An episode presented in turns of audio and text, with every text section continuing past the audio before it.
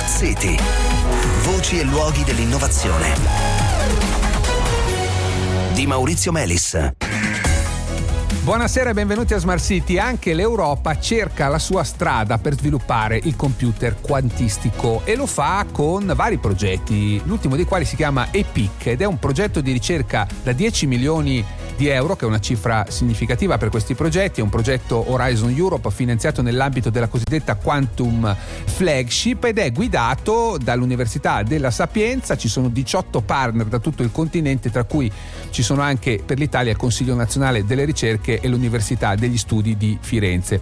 Allora, come abbiamo ricordato tante volte, i computer quantistici sono una delle più promettenti tecnologie del futuro, sono macchine potenzialmente capaci di risolvere problemi impossibili per i più potenti potenti computer eh, esistenti, ma quale sarà la tecnologia alla base di questi oggetti è ancora da stabilire. Oggi i più avanzati computer quantistici eh, realizzati per lo più eh, in America e in Cina sono basati su materiali superconduttori.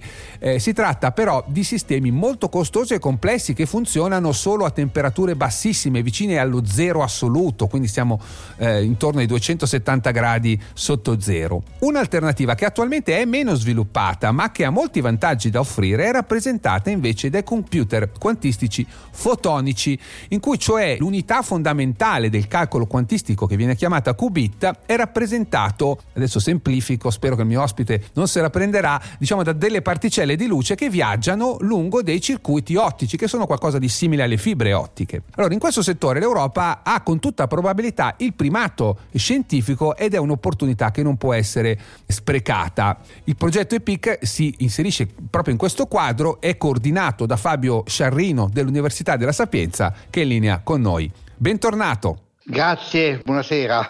Allora, intanto quali sono i vantaggi potenzialmente di questi computer quantistici ottici, chiamiamoli così, o fotonici? Chiaramente, come ha detto lei molto bene, realizzare un computer quantistico di taglia considerevole è una sfida scientifica e tecnologica estremamente ambiziosa ed esistono diversi percorsi.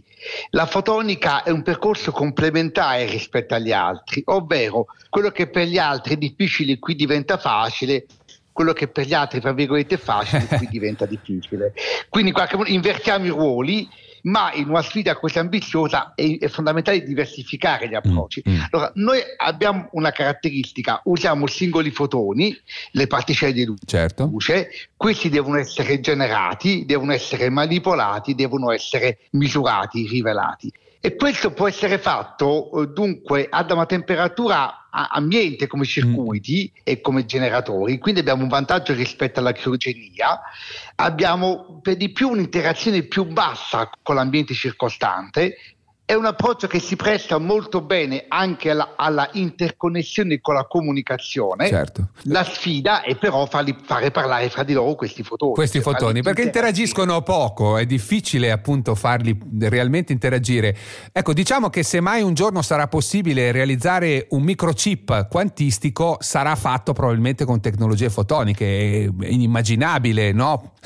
Prendere una camera criogenica con dentro metalli super... Non, non credo che ci siano altre strade. È un approccio che ha anche un vantaggio che può eh, in qualche modo capitalizzare tutto lo sforzo che è fatto a livello di tecnologie classiche nelle fonderie fotoniche sì. per utilizzo classico. Quindi possiamo sfruttare molti investimenti che sono fatti per fare fotonica integrata classica e usare, spostare quella tecnologia in ambito quantistico. La sfida non è banale, no, no, certo. quindi richiede tante competenze e tante sinergie fra di loro. Schematicamente, quali sono eh, gli obiettivi, qual è, sarà il percorso di questo progetto EPIC?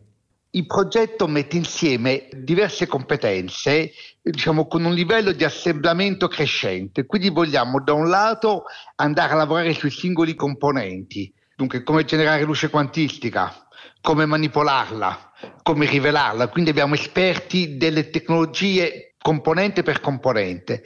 Poi dobbiamo integrarle, metterle insieme e poi va sviluppata un'architettura a livello concettuale che consente di scalare il numero di qubit verso un numero consistente. Mm-hmm. Il progetto ha una peculiarità che al suo interno ha una resilienza. Abbiamo diversi approcci che metteremo, tra virgolette, in competizione. Mm. Non faremo soltanto una macchina, ne faremo diverse. Mm. Una sarà su Roma e andremo, a, quindi cercheremo di metterli in competizione, fra virgolette, ma anche di arricchire un approccio con i risultati dell'altro.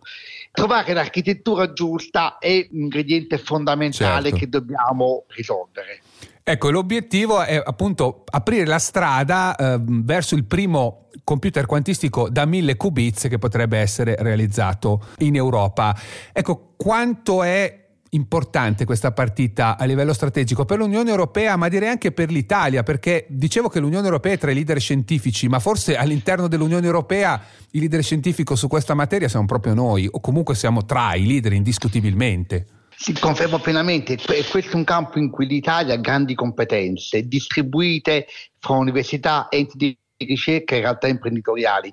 Qui collaboriamo con CNR Firenze, ma esistono numerosi progetti italiani con numerosi contributi che possono essere rilevanti non solo per la computazione quantistica, ma anche per gli altri ambiti delle tecnologie quantistiche. Allora, grazie, grazie Sciarrino e davvero in bocca al lupo.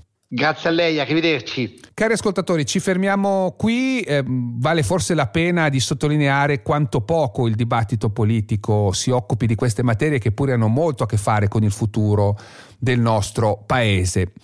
È davvero tutto. Buona serata e appuntamento a domani.